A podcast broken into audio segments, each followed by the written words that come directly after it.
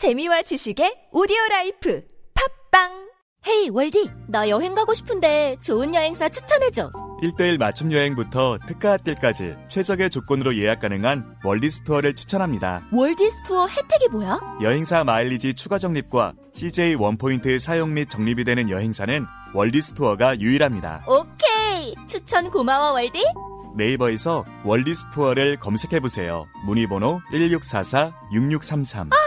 월디스 투어 좋은 선택이었어 안녕하세요. 국민연금공단 이사장 김성주입니다.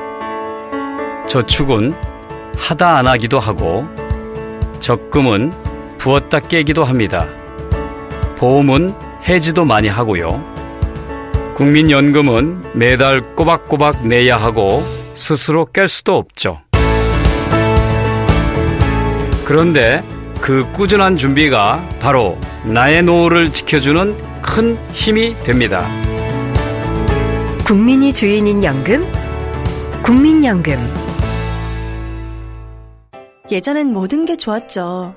그런데 언제부턴가 골반이 뒤틀리고 허리가 아프고 중요한 건 당신의 자세입니다. 이젠 바디로직을 입고 걸으세요. 바디로직이 당신의 몸을 조율해줍니다. 매일매일 입고 걷자. 바디로직. 망설이지 마세요. 바디로직의 효과를 못 느끼셨다면 100% 환불해드립니다. 자세한 환불 조건은 홈페이지를 참조하세요.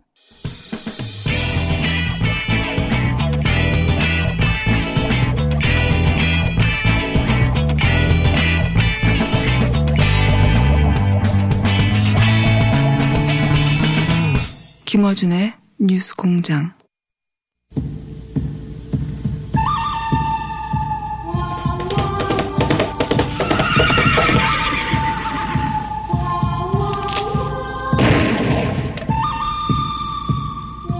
황야의 황야가 아니라 황사인가요? 황사의 라이프. 아, 말이나 한 필 주고 저 말, 말발굽 소리를 내야지. 말 한 필 안 주면서 무슨 말발굽 말은 소리를. 본인 돈으로 사세요. 자, 민주당의 우상호 의원 나오셨습니다. 안녕하십니까. 네. 아, 현안이 아주 많습니다. 네. 그 중에 저희가 오늘 2부에서 잠깐 어, 연결했었는데 야삼당, 예. 어, 손학규, 이정미, 정동영 어, 세 대표 모두 두 분은 이미 단식 들어가셨고 그다음에 정동영 대표는 이게 어, 기득 기득권 동맹이다. 예. 민주당과 자유한국당이 어, 적폐연대라고까지도 하고 있고요. 선거 개혁 네? 제도가 그- 적폐? 예. 선거 심하네. 제도 개혁이 빠진 그런 예산안 합의는 거대 양당의 야합이다. 적폐연대다. 어, 연동형 비례대표제를 반드시 예산안과 연동해서 처리해야 된다. 이 입장에 대해서 어떻게 생각하십니까?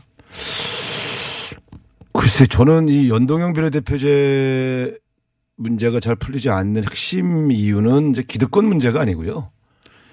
국회의원 정수 확대 문제입니다. 그러니까 현재 300명으로 되어 있는 국회의원 수를 지금 연동형 비례대표제를 도입하려면 작게는 이 320명에서 340명까지 늘려야 되거든요. 예. 350명까지도 얘기하고 있고, 예. 뭐 사실은 이제 비례대표를 100명으로 만들려고, 만들려고 하면 예. 350명까지 가야 되죠. 근데 우리 국민들이 국회의원 수를 늘리는 것을 한 4, 50명 늘리는 걸 받아주시겠느냐. 가뜩이나 정치 불신이 심한데 저희 더불어민주당의 고민은 바로 여기입니다. 무슨 연동형 비례대표제를 하고 안 하고가 저희 당의 의석수하고 무슨 큰 연동되는 건 아니잖아요. 엄밀하게 말하면 국회의원 수를 늘려야 되는데 이걸 받아주시겠느냐 하는 두려움이 있는 거거든요. 근데 그 국민이 과연 국회의원 수를 늘리는 걸 받아줄 것인가에 대한 두려움 때문에 고민하고 있는데 적폐다 이렇게 얘기하면 국회의원 수를 안 늘리면 적폐인가요? 핵심이 거기에 있다. 핵심이 민. 민주당이 보면. 네. 근데 그- 정의당은 예. 아 이참에 과감하게 늘리자. 예. 뭐 국민들에게 호소하자 이렇게 말씀하시는데 저희가 여론조사를 해봐도 국회의원 수 늘리는 거는 반대예요. 그거 뭐, 불신이 워낙 깊어가지고, 예. 그러니까 그러면 아니 국민들이 국회의원 수 늘리는 걸 원치 않는데 어떻게 연동형 비례대표제 하는 소리인가? 저희 당 당론은 권역별 연동형 비례대표제입니다. 예. 네, 그건 맞아요. 예. 근데 그렇게 하려도 국회의원 수를 늘려야 돼요. 그렇지 않으면, 어, 사실 불안전하죠. 아니, 매우. 사실상 의미가 없죠. 예를 들면 지금 한 50석밖에 안 되는 비례대표를 가지고 연동형 한다는 건 거짓말이에요. 어, 그 말씀은 또 맞는데. 네. 근데 그거를 어, 매우 시급하고 오래된 어, 주제니까. 15년 논쟁한 거죠, 이게. 예. 지난번 개헌안도 예. 사실상 이 선거구제 정치제도 개편 문제와 연동돼서 무산된 거 아닙니까? 권력구조 개편. 내각제냐 대통령 직선제냐의 문제도 있었지만 이 선거구제 문제도 그 바닥에 깔려 있습니다. 그래서 이걸 예산과 연동시켜 버리면 예. 아니 개헌안까지도 처리하기 어려울 정도의 복잡한 사안을 예산안에 연동시키면 도대체 어떻게 하자는 겁니까? 그 저는 이, 이건 이것대로 논의하면서 예산은 예산대로 오늘 통과를 시켜 주셔야지. 아, 오늘 통과 오늘 못하면 사실 못하는데 갑자기 다시 들어가시고 이러시면 어떡하시라는 건지 모르겠어요. 또, 또, 아, 공교롭게도 손학규 대표나 정동영 대표 다, 어, 의원님이, 어, 대변하면서 다 모셨던 분들입니다. 네, 다 더 이상 대표하신 분들인데 그렇게 비- 절실했으면 대표하실 때 하시지 왜 우리 당 대표할 때 안 하시고 이제 와서 막 딴 당, 딴당 대표하시면서 하시다고 그런지 모르겠어요. 그때는 다수당에 있었기 때문에. 그, 이, 그런데 이 두 분, 아니, 이세분 모두 물러설 생각이 없는 것 같은데요? 아니, 저는 선거구제 개편을 좀 합리적으로 하자고 하는 말씀에 대해서 동의하고요. 예, 필요성 강화는 맞는 아, 얘기죠. 그거 맞죠. 예. 필요합니다. 그런다. 그러나 저는 기봅니다. 지역구 의석을 의석에서 이, 저, 이 손해 보는 예. 소수 야당들을 배려하기 위해서 사실 비례대표의 비례- 비례성을 강화해 왔어요, 사실은. 점점점 강화하는 예. 건 맞는데 근데 부족하다 아직은. 예. 부족하죠. 어, 예. 그건 또 그 말씀은 맞다고 봐요. 근데 예. 지금 그럼 그걸 어떻게 보완할 거냐를 가지고 상의를 해야지 방법론 가지고. 이게 극한적으로 투쟁한다고 되는 문제가 아니지 않습니까? 왜냐하면 어차피 그분들이 저렇게 싸우는 이유는 자기, 자기 당 의석수를 늘리기 위해서 싸우는 거잖아요. 그것도 맞죠. 자기 당 의석수를 늘리기 위해서 싸우는 거는 기득권이 아니에요? 마찬가지잖아요. 서로 사실 자기 당 이양기 때문에 싸우는 건데 예. 다른 정당을 나쁜 정당 만들면서 자기 의석수를 늘리겠다 그러면 늘려집니까? 서로 좋은 말, 대화를 해서 풀어봐야지. 근데 이게 이제 민주당과 자유한국당 입장에서는 어, 이런 거 없, 없이도 원하는 의석수를 차지할 정도가 되는 기득권이니까 그런 거 아니냐. 그래서 이게 시급하지 않아서 미루는 거 아니냐. 그러니, 어, 그 두, 어, 큰 야, 양당을 압박하려면. 아니요, 이 문제는 예. 제가 원내대표 할 때도 야당하고 계속 여당하고 당시 여당하고 다른 당하고 협상을 했던 내용입니다. 예.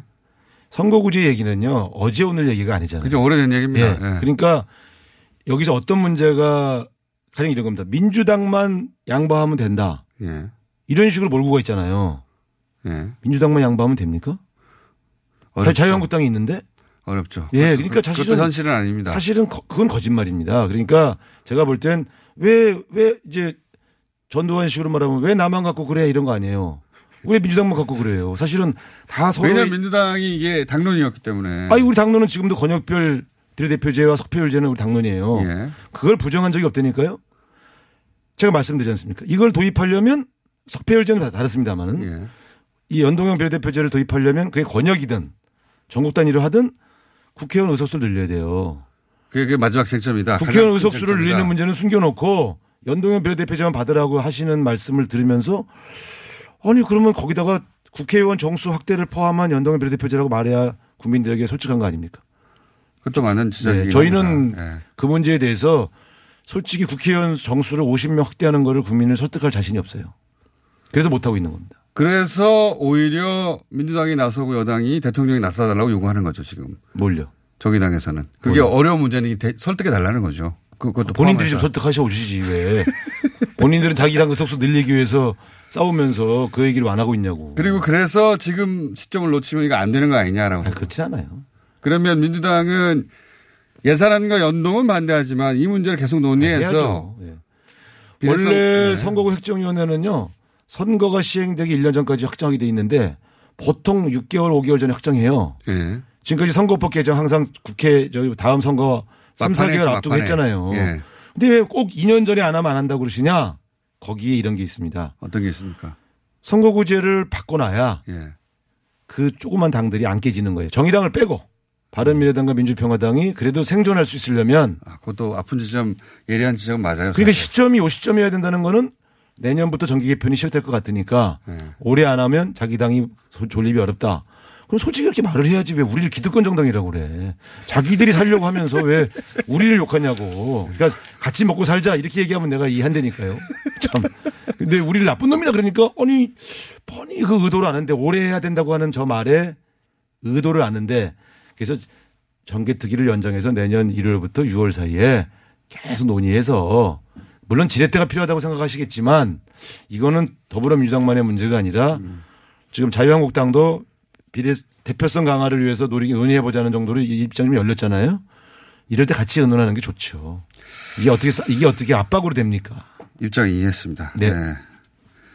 어, 그리고 그 의도가 있는 것도 맞긴 하죠. 예. 그럼요. 바른 미래당과 어, 이, 이 선거구제를 바꿔서 민주평화당 같은 경우에는 비례대표 지금 자기 당 의석 자기 당 지지율만큼 의석수를 확보할 수 있- 있어야 존립이 가능하다는 위기 의식이 있는 거 이해합니다. 예. 근데 너무 정의 편에 쓴 것처럼 말하지 말라는 거예요. 이해관계 때문에 하는 거라고 얘기하시라고. 무슨 얘기인지는 정확하게 알겠고요. 네. 예. 어, 뼈를 때리는 부분이 있습니다. 예. 뼈? 뼈를 때린다는 거는 속내를 때리는 네, 부분이 예, 있다는 예, 거죠. 예, 예. 전체적인 명분은 저도 동의하고 또 그리고 동시에 그 뼈를 때리는 부분도 동의하는 바입니다. 예. 어쨌든 민주당 이걸 푸긴 풀어야 돼요. 네. 제가 볼 네. 때는 예. 국민들이 허용해 주시면 의석수를 한 2, 30석이라도 늘리고 예. 지역구를 좀 줄여서 비례성을 강화할 필요가 있다고 봅니다. 근데 그걸 과연, 국민들이 허게 줄지는 예. 그러면 5당이 같이 음. 같이 설득을 해야 돼요. 좀 오당이 같이 의석수를 늘리겠다고 다 같이 네. 설득을 하고 근데 설득이 안 되면 어쩔 수 네. 없어요. 다시 줄여야 돼요. 그러니까 저는 이렇게 우리를 상대로 싸울 게 아니라 5당이 같이 의원 정수 확대에 대한 국민 의견을 물어보고 선거구제 협상을 하자 이렇게 나오는 게 정직한 태도라고 생각합니다. 그 의원님이 여의도 짭합이 오래되고 네. 예. 또 허허실실 그냥 실실만 해줘. 허허실실 사실은 내공이 네. 예, 대단한 분이라 이거 몰- 몰라셨던 분들 많아요. 아유, 감사합니다. 예. 예. 아주 아픈 데를 때리시고 동시에 인정도 하시는데 자 그럼 이 사안은 그렇고요. 저희가 다음 주에 한번 네. 시간 마련할 테 그럼 나오세요. 한번 토론회 때 나오셔가지고 동시에 두드려 맞으시면서 주장을 해주시고 자 이거 어떻게 보십니까? 갑자기 어, 친박 비박 어, 보수 당의 입장에서는 지금 이제 당이 갈라져서 어렵다라는 공통 인식이 있어서 네. 어떻게든 봉합하려고 하는데 그런데 이제 비박과 친박의 생각이 완전히 다른 것 같아요. 홍- 친박들은 그 비박의 대표인 김무성 의원은 이제 다 털고 가자 네. 이거고 어, 친박 쪽은 무슨 소리냐 우리한테 실컷 뭐라고 했다가 사과부터 해라 이거거든요. 네. 예. 요거 관전평 한번 해주세요. 완전 역사의 퇴행이죠. 이제 이번 주 일요일이 박근혜 대통령 탄핵 2주년입니다. 그렇군요. 네, 2년이 다가오는데 예. 2년도 안 지났는데 벌써 사면 운운하는 사람들이 있고 뭐 그 저 박근혜 친박이라는 사람들이 자기들이 마치 대단한 뭐 잘못한 게 없다는 양 그 비박들한테 사과해라 용서를 빌어라 이렇게 나오는 거에 대해서 저는 이건 후한무치한 일이라고 생각합니다. 아니 2년도 안 됐는데 서로 후화무시라고. 반성은커녕 자기들이 일부 세력을 쥐고 있다고 그래서 아니 네. 옥새 쥐고 있다고 그래서 갑자기 뭐 자기들이 뭐 잘했어요. 예?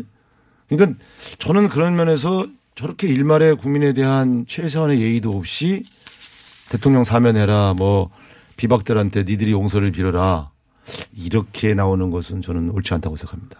최소한 대- 박근혜 대통령이 잘못한 거에 대해서는 국민들에게 용서를 빌고 그런데 앞으로 거듭날 테니까 좀 같이 하- 같이 나가자 뭐 이런 거까지는 내가 그나마 좀 이해를 하겠는데 역사의 퇴행이죠. 잘못을 잘못이라고 인정하지 않고 내한테 세력이 있으니 너희들이 나한테 내 밑에 굴복해라. 이런 태도는 저는 국민의 용서를 받기 없다고 봅니다. 박지원 대표는 지금 대표 아니시죠. 의원님 이런 얘기 하시더라고요. 워낙 또 여의도 사정이 밝으신 분이니까. 네. 어, 내년 4월에 이제 박근혜 전 대통령 구속 만기고, 어, 또 다른 기소로 구속 기간을 연장할 수 있겠는가. 그러면, 어, 석방돼서 불구속 상태에서 재판을 받을 수도 있다. 그, 그 그게- 경우에 네. 박근혜 대통령, 전 대통령 중심으로 친박계가 모여서 신당 창당 하려는 움직임도 있을 수 있다라고 이제 전망하셨는데. 원래 신당 창당 얘기는 이제 약간 협박용으로 네. 김병준 이때까지 비대위원장 그랬죠. 전원책 뭐 조광특위에서 뭐 지금 제가 지난번에 말씀드렸지만 이제 김병준 위원장과 조광특위는 어딘지도 모르잖아요. 네. 있긴 있습니다. 예. 근데 나경원 의원이나 다른 분들이 조원진부터 안철수까지 뭉치자고 하면 예. 그러면 빈- 김병준 위원장이 조광특위에서 단 한 명도 못 잘랐잖아요. 잘라봤자 조원진부터 안철수까지 같이 하자 그러면 예. 잘라봤자 다 같이 할 텐데 그게 결국은 혁신은 끝난 거죠. 그러니까 사실은 이게 서로 어긋난 얘기들을 하고 있다니까요. 그러니까 혁신은 없이 뭉치자 이렇게 이야기하고 있는 것이죠. 근데 이제 지금 친박계가 사과부타라는 것처럼 말한, 네. 거- 말한 데서 볼 수 있듯이 친박계가 여차하면 네. 박근혜 전 대통령이 만약에 불구속 상태가 되면 그 중심으로 뭉쳐서 새로운 당을 만들 수도 있다는 박지원 의원의 제가 볼 때는 김병준 위원장이 조항특위를 앞세워서 친박 의원들을 대거 자르면 예. 그러면 이제 그때 어. 는 창당이 가능하겠지만 지금은 당내에 있는데 지금은 오히려 비- 비박계의 후보군들한테 무릎 꿇으라고 할 정도로 위세가 등등해졌는데 숫자가 더 많으니까 나갈 일이 없죠. 지금 자기들이 주인인데. 그렇게 보신다. 예, 예, 예. 박지원 의원하고 그러면 합의 보세요. 네. 아니 근데 뭐 내가 제가 뭐 옛날에 원내대표 할 때 같이 합의를 봤지만 근데 제가 볼 때는 유일한 변수는 김병준 위원장이 마지막에 조항특위를 가동해서 뭐 친박 의원들을 다 당협위원장에서 잘랐다. 예. 그럴 경우는 몰라도 그렇지 않은 경우에는 그런- 신당 창당은 없죠. 그런 식의 기준은 있지 않습니까? 지난 어 박근혜 최순실 네. 농단 때 그 책임자들 친박이거든요. 네. 예.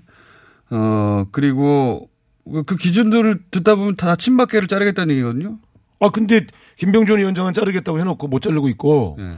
지금 차기 원내대표 당 대표 나오시는 분들이 조은진부터 안철수까지 같이 하자잖아요. 그럼 자, 자를 수가 없잖아요. 다 같이 하자는데 어떻게 잘라요? 김병준 비대위원장이 그렇게 하지 않는 한은 안 깨질 것이다. 김병준 위원장만 잘리는 거지.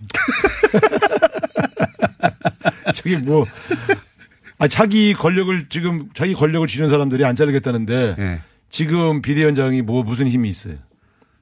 자, 그럼 이건 어떻게 보십니까? 그 정가 개편 때문에 어 거기로부터 당을 지키기 위해서 선거구제를 주장하는 면도 어 두 당에는 있다. 바른당과 민주평화당 이렇게 뼈를 때리셨는데 그런데 바른미래당 의원들 중에 이학재 의원 이미 이름이 나왔으니까 하는 말입니다. 네. 의원은 어 자유한국당으로 가겠다라는 취지의 말을 거의 사실상 한- 한 거나 마찬가지입니다. 이분들 언제 가죠? 그리고 다섯 명, 여섯 명 얘기도 나와요. 그러니까 두 개의 접근 방식이 있는데요. 네. 하나는 전당대회 전에 들어가고 싶은 분들이 있죠. 그래서 차기 당대표 선거에 기여해서 한 표. 예. 예, 뭐 자리를 잡고 싶은 분들이 있으실 거고. 근데 유승민 대표 같은 지도자급 인사들은 예. 그러면 완전히 엉망이 되잖아요. 예. 그러니까 제가 볼 땐 전당대회 이후에 새로운 당대표와 협상을 해서 새로운 가치 어떤 협약을 맺고 움직이는 음. 그런 방법 이 두 가지 방법밖에 없는데 에, 개별로 보면 빨리 빨리 움직이고 싶으신 분들도 사실은 명분이 없으면 움직이기가 쉽지는 않죠. 그러니까 원내대표 선거 이전에 가거나 아니면 당 원내대표 선거 이전에는 절대 어렵고요. 그러면 전당대회 이유가 될 것이다. 원내대표 선거 이전에 어려운 이유는 지금 김학용 의원과 나경원 의원 사이에 한한표 두 표 싸움일 수도 있잖아요. 그렇죠. 그러면 저기서 다섯 명만 오면 선거 판도가 바뀌기 때문에 그렇죠. 원내대표 선거 전에는 국회의원 영입을 못 합니다. 음. 원내대표 선거 끝난 다음에 거기로부터 전당대회 전에 데려올 건지 음. 아니면 전당대회 이후에 새로운 당 대표가 의원들을 데려올 건지 이 두 개의 방법밖에 없다는 말씀이죠. 그렇군요. 이게 금방 일어날 일은 아니군요. 네, 네, 보시기에. 원내대표 선거할 때는 정말 한두 표 차이로 이기고 지고 하죠. 그렇습니다. 김성태 원내대표도 한 표 차이로 당선됐어요. 예. 그런 일 자주 일어납니다. 예. 네. 그러니까 이제 다섯 명뭐 한꺼번에 오면은 표 계산이 안 되니까. 아, 그, 그건 선거 결과에 지대한 영향을 미치죠. 음. 그러니까 다섯, 다섯 명 정도. 양, 누구 편인지 확실하지 않는 한 양쪽 모두 원하지 않는 거죠. 제가 볼 때는 바른 미래당에서 만약에 다섯 표가 간다. 예. 아, 그 나경원 의원 찍진 않죠. 나경원 의원은 탈당 안 했었잖아요. 그럼 나경원은 결사 반대하겠군요. 그렇죠. 제가 볼 때는 예. 그렇다고. 그렇게 결사 반대하면 못하는 거죠. 못합니다. 원내대표 후보가 반대하는데. 그럼요. 그런 일이다. 알겠고요. 네. 조국 민정수석관은 어떻게 보십니까? 제가 지금까지 본 사태론 중에 가장 황당한 사태론이라 이렇게 봅니다. 어떤, 묻지마? 사태론. 왜냐하면 막 사태라고 떠드시는 의원들한테 제가 물어보, 물어보겠습니다. 예. 뭘 잘못했나요? 이번 그 감찰반이 뭘 잘못했나요? 물어보면 네. 모르겠대요. 왜 얘기를 안 해주냐? 골프 쳤다 뭐부터 네. 시작해가지고 그러면 휴, 휴일날 골프 치면 민정수석이 그만둬야 처음에는 이제 휴일이 아니라 근무일에 골프 쳤다고 오보가 났어요. 근데 그러니까 그 사실을 확인해야 되잖아요. 오보 정정이 제대로 안 됐어요. 국회의원들은 예. 제가 야당 때 최순실 게이트 공격했던 사람인데 그거 확인하는데 오래 걸렸어요. 문제를 제기할 때는 사실관계를 100%는 아니어도 70% 선까지는 확인을 하고 일단 근무 시간에 골프 친건 아닌 것으로 확인이 됐고 나중에. 네, 예. 그렇죠. 그러면 문제를 확인한 다음에 개인 민원을 개인 민원을 넣었다. 뭐 그건 기강 회의죠. 기강 회의다. 예. 기강 회의도 책임론은 불거질 수 있지 않습니까? 그러면 제가 볼 땐 자유한국당 의원들이 요즘 기강이 해이한데 자- 자유한국당 저 대표가 물러나야 됩니까? 그러니까 저는 잘못을 범했으면 사과하고 반성하고 물러나야 될 때도 있어요. 예. 근데 이번 건은 예. 오히려 기강을 잡으려고 극- 최고의 강도 높은 조, 조치를 취한 거잖아요. 연루되지 않은 사람들 다 바꿔버렸죠. 그래서 네. 우리가 알게 된 거잖아요. 네. 그러니까 그럴 때 물러나라고 하는 것은 전 적절치 않다고 봅니다. 그런 면에서 대통령께서 신임을 하셨는데 제가 문제 삼는 건 야당이 문제 제기를 하는 예. 비판적 입장에 있는 건 맞아요. 예. 근데 사실관계를 확인하고 사퇴론 같은 정도 얘기 특히 인사 조치를 요구할 땐좀 예. 좀 무겁게 주장하실 때 그 무게가 있지. 조국 수석이는 상징적인 인물이니까. 예. 근데 우병우랑은 다르잖아요. 그래도 솔직히 우병우처럼 저렇게 전행을 저질렀거나 뭐 최순실 게이트를 전면에서 막아줬거나 그러면 그런 일은 아니잖아요. 그러면 민정수석한테 틈만 나면 물러나라고 하는 거 굉장히 많이 합니다. 박지원 사실. 대표께서 이렇게 말씀하시더라고요. 저건 사법 개혁을 자초시키려고 하는 음모다. 그렇게 말씀하시던데 제가 뭐 음모론까지는 안 가더라도 음, 틈만 남은 조국 물러나라고 하는 것은 적절치 않다. 근데 이제 당내에서도 그런 목소리를 내는 의원들이 있었으니까요. 아, 그분 조심해야 한다고 생각합니다. 네. 이, 이, 물론 그분도 청와대에 있어 봤기 때문에 말씀하신 그렇죠. 거지만. 이게 이제 번질까봐 우려했던 그 거겠죠. 함부로 청와대 인사에 대해서 예. 이리라 저래라 하는 거, 그 여당 국회의원이 함부로 하는 말 아니에요. 그러면 안 돼요. 그건 알아서 내부에서 싸우시고요. 그 싸워, 싸우면 붙여놓고. 마지막으로. 아니, 이제 나온 이야기니까 하나만 더 여쭤보겠습니다. 어, 이제 민주당에는 본인이 북한 최고의 전문가, 전문가라고 주장하는 분들 굉장히 많습니다. 정청래 의원부터 시작해가지고. 근데 우상현 의원도 북한은 내가 잘 알아 하시는 분이니까. 조금, 조금, 네, 예. 네, 네. 김정은 위원장 답방 언제 되는 겁니까 이거? 저는 연내 답방은 좀 어려울 거라고 보고요. 아, 이것도 새로운 소리네요. 네, 내년 연초 1월 2월 연초? 네, 북미 정상회담의 진전에 연동돼서 연초 1월 2월쯤 상반기 중 그러니까 북미 정상회담이 결정돼야 이게 될 것이다.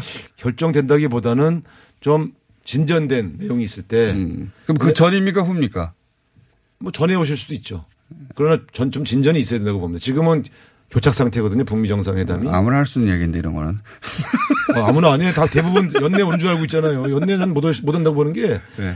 김정일 그, 그 자기 아버지죠. 아버지 기일이 17일이에요. 예. 그 아버지 재산은 지내야 될 거 아니에요. 근데 그게 네. 북한에서는 17일 기일이면 16일 날 제설한다. 아니 어쨌든 그러면 저도 12월 중순까지는 못 움직이는 거고 네. 중순 이후에 움직이려면 그때 협상 들어가서 뭐 대화를 해도 연말이잖아요. 18, 19, 20일 그래서 나오는 근데 그 거니까. 양반이 이제 보통 북한은 신년사 작성을 하잖아요. 예. 최고- 최고 지도자가 다 모여서 하죠. 예. 신년사 준비를 또 해야 되기 때문에 연말에는 오기 어렵다고 봐요. 일주일 동안 하면 안 될까요? 보통 열흘 한다는데 네. 3일 오고 일, 일주일 하면 안 될까요? 뭐 내가 그렇게 그런, 그런 거까지 뭐 이래라 저래라 할 수는 없잖아요. 연, 연말에 오면 좋은데 제가 볼 때는 좀 어렵다고 보고 예. 연말에 현실적으로 연초다. 연말에 오냐 안 오냐를 가지고 너무 이렇게 쪼일 필요 없다. 내년 연초에 오면 되죠 뭐. 네. 언제든 오면 되는 거 아닙니까? 내년 초에. 자, 아무나 할 수 있는 이야기를. 이런, 이럴 북한. 관련은 사실은 북한 관련은 모두가 예, 전망해봐야 다들 북한이 연, 결정. 연말에 오지 않을까라는 기대 때문에 나처럼 단, 단, 단언해서 연내에 못 온다는 말 한 사람은 제가 처음입니다. 그러니까요. 네. 예. 자, 이게 또 다들 그렇게 얘기할 때 예, 새로운 학설을 던졌기 때문에 맞으면 또 혼자 어, 뭐 틀리면 망하는 거지. 뭐. 영광을 다 가져가는 겁니다. 자, 우나이퍼 우상호 의원이었습니다. 감사합니다. 감사합니다. 네. 온라인 광고 여기저기 해보긴 해봤는데 영 결과가 신통치가 않네. 아직 몰라? P&B 마케팅. 온라인 광고 노하우 하면 20년 전통의 P&B 마케팅이지. 그래? 아니 근데 요새 그 팟캐스트 광고도 많이 하잖아. 효과가 좋다고 하더라고. P&B 마케팅이 바로 그 팟빵 광고 전문이야. 정확하게 콕 집어서 광고 기획에서 제작까지 해준다니까? 이거 지금 바로 연락해봐야겠는데? P&B 마케팅 고마워. P&B 마케팅 광고는 결과로 말합니다. P&B 마케팅을 검색해보세요.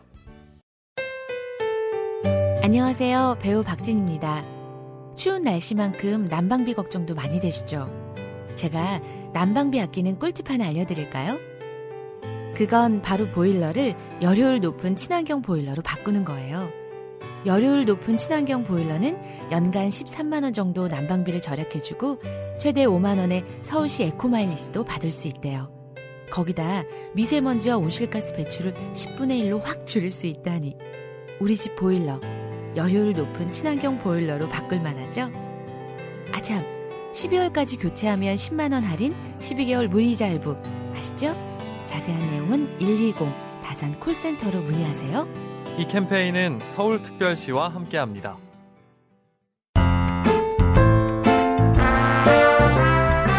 안녕하세요. 모자 요원 헨리입니다. 저는 올 겨울 특별한 미션을 수행합니다. 제가 직접 뜬 모자와 약품을 아이들에게 전달해야 합니다. 자, 시간이 얼마 남지 않았어요. 신생아 살리기 캠페인 검색하세요. 모자 요원 헨리와 함께 모자 뜨러 갑시다. Save the children. Save the children.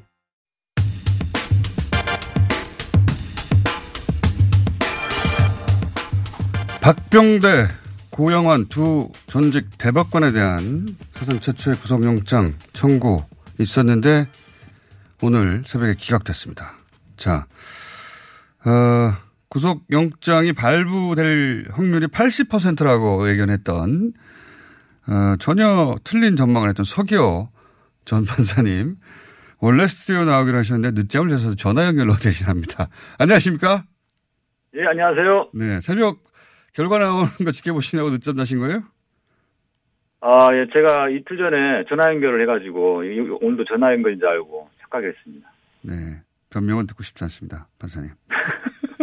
자, 근데 어, 이러저러한 이유로 아, 이번에는 80% 혹은 50% 박병대 대법관은 80% 고영한 대법관은 50% 정도는 어, 발부될 거라고 하셨지 않습니까?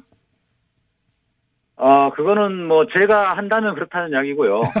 어쨌든 말을 이렇게 바꾸십니까? 예, 기각을 하신 분은 제가 아니고 어, 윤민성 판사와 명재훈 판사 아닙니까? 아, 그때는 저희가 방송 따로 들려드릴 텐데 어, 그 영장 판사들이 바뀌었기 때문에 그 정도 전망한다고 하셨어요. 나라면 그렇게 하겠다고 한 게 아니라, 네. 예, 전망을 틀리게 한 거는 맞습니다. 인정하겠습니다.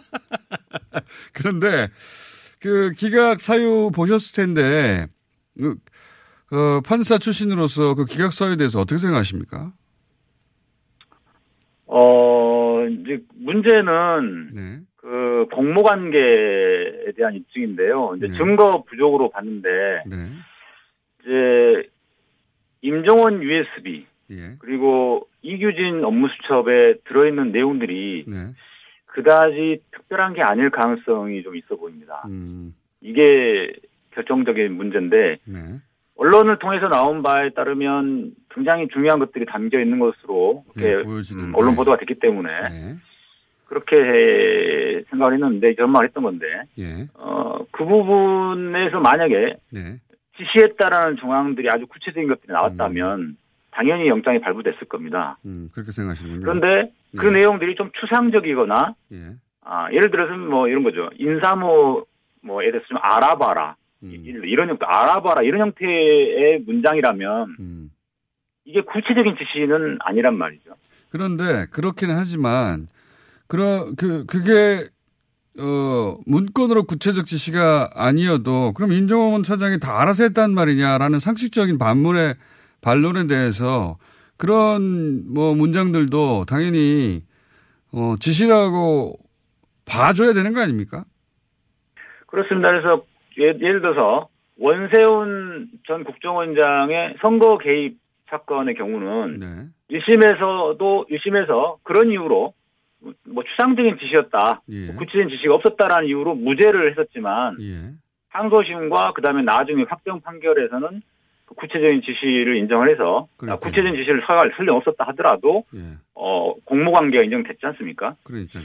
그런 것처럼 어 이 사건도 그 공모 관계를 좀 더 넓게 해석을 하면은 예. 얼마든지 예, 유죄가 가능한 것이고 또 그게 우리 국민 상식에 부합하는 것이거든요. 그러니까 제가 80% 전망을 내놨던 건데 예. 이게 이 전직 대법관이다. 전직 대법원장이다라는 이유로 좀 봐주는 거 아닌가라는 생각이 듭니다. 굉장히 보수적으로 좁게 해석했을 수 있는 거군요. 예, 그렇죠. 예.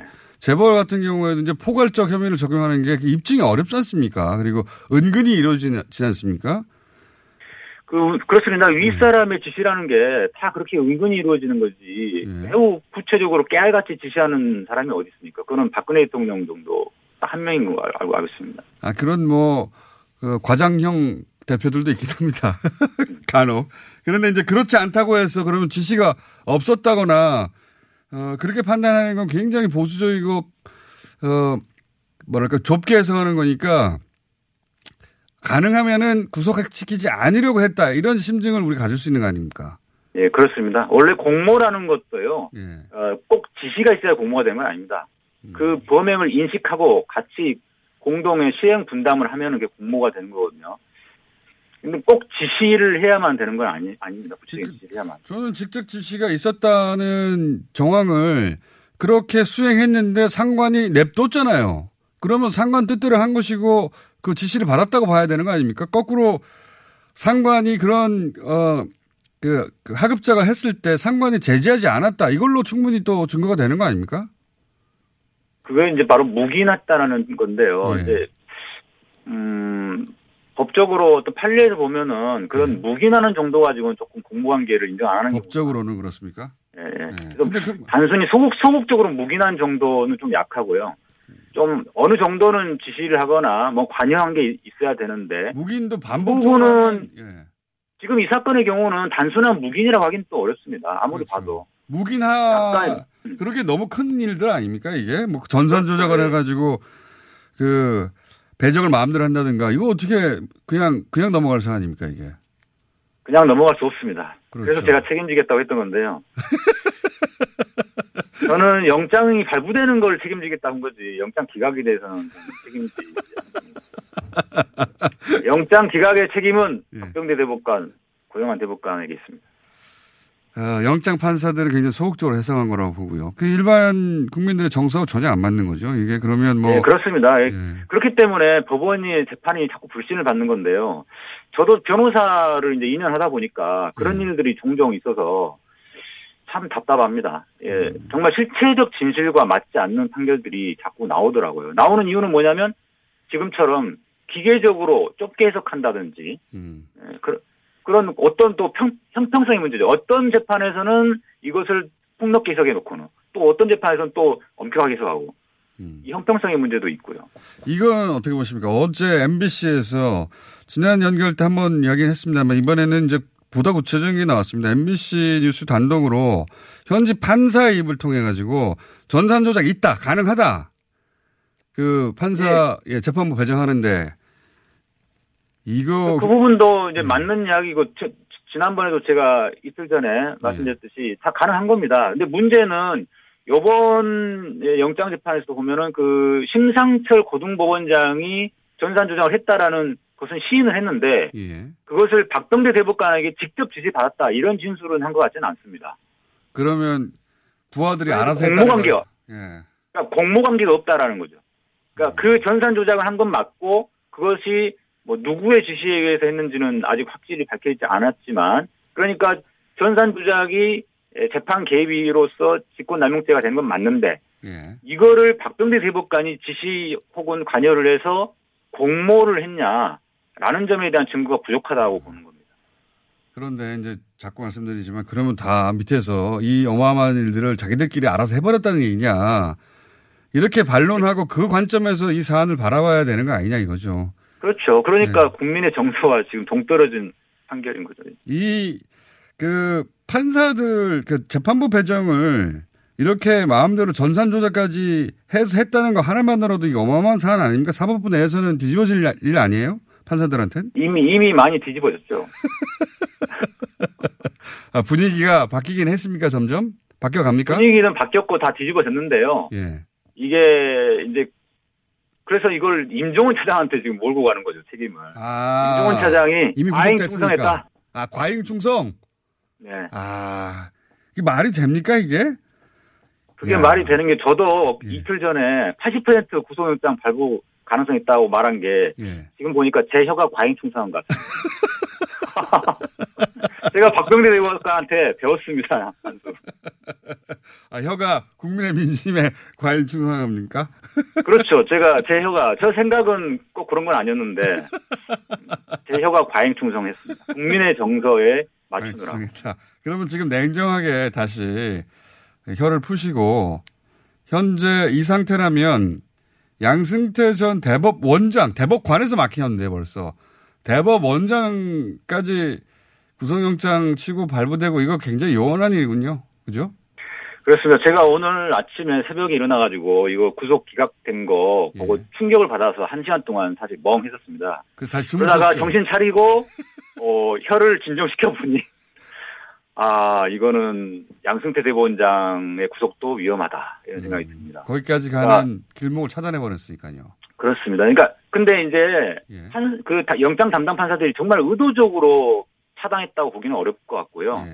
그 유- 임종원 USB 그 다음에 이규재 업무수첩에 나온 그 내용들이 지시 보고받은 정황에 관한 내용들이 조금 추상적인 것 같습니다. 그러니까 그러다 보수적으로 보니까 이 부분을 보수적으로 판단할 만 하- 판단할 정도로 어, 그렇게 추상적일 수, 수 있다 그런 말씀이신 거죠? 그렇죠. 그럴 수 있고 그 다음에 또 한 가지 문제는 어, 이, 어, 대법관들의 지시에 의해서 했다라는 부분에 대해서는 진술이 없는 것 같습니다.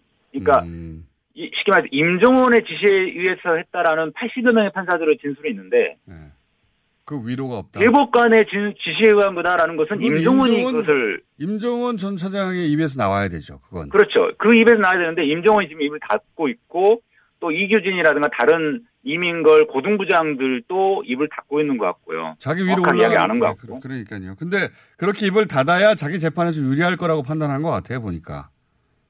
그리고 또 한 가지는 실제로 지시가 추상적이었을 수는 있습니다. 그런 가능성이 아까처럼 있군요. 알아봐라 뭐이 정도 수준으로. 그렇게 알겠어요. 되면은 음. 양승태 대법원장이 그 대법관들을 통해서 지시했다라는 거에 대해서도 이거를 진술해 줄 만한 없는 겁니다.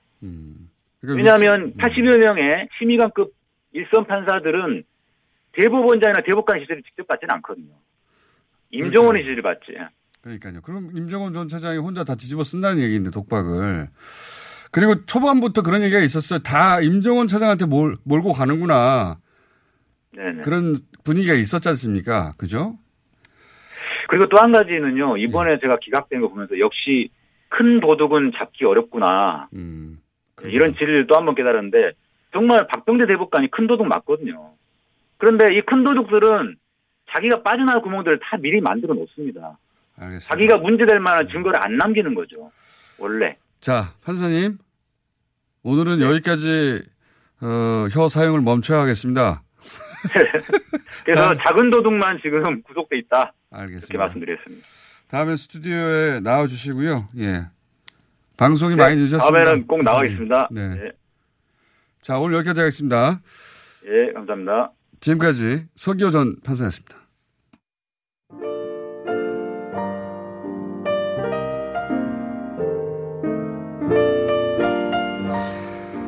저희가 월요일 날 다뤘던 어, 김동석 예 KAC 상임이사 최근에 KAGC.US 미주 한인 유권자 연대로 대- 자리를 옮겼습니다. 네. 왜냐면은 기존 그 시민참여센터가 비영리 단체라 정치인 후원이 금지돼서 정치인 후원이 가능한 어, 연대를 만들었습니다. 예, 그두 단체가 별개라고 하네요. 제가 옮긴 줄 모르고 어, 시민참여센터라고 얘기를 했습니다. 예. 참고하시고요. 어, 시간이 부족해서 불친절 레이스는 월요일날 몰아서 해드리겠습니다.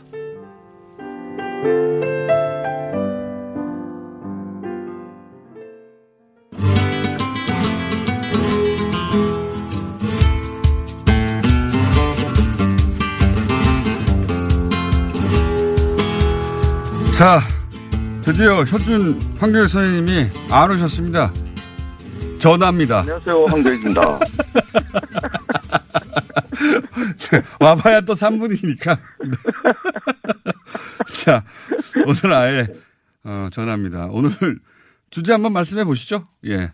어, 3분 남았는데. 최근 매추에서 배- 그 대장균이 나왔다는 뉴스가 아, 그랬어요? 그 이번 주에 떴었어요. 예. 절임 배추. 대- 절임 배추에 대한 미생 문제가 예. 김장철만 되면 이렇게 어, 수면에 떠오르거든요. 아, 예. 에, 근데 그, 그 절임 배추에서 대장균이 나오는 것에 대한 그 오염원에 대해서 이제 이 검토를 해봐야 되겠죠. 계속 그 문제가 발생할 네. 것이라 그러면 왜 대장균이 나오는 건가? 예. 예, 그렇죠. 뭐 배추에서 왔나, 물에서 왔나, 예. 뭐 그게 사람들이 어, 들어오고 나오고 하면서 뭐이 장화 같은 거 신었을 때 뭐 이런 데서 오염원이 있나 이런 거 찾아야 되는 거죠. 어떻게 보십니까? 근데 근데 그 오염원의 하나로 이렇게 천일염도 들여다봐야 되거든요. 어, 소금은 안 보고 있다 이런 말씀이시네요. 그렇죠.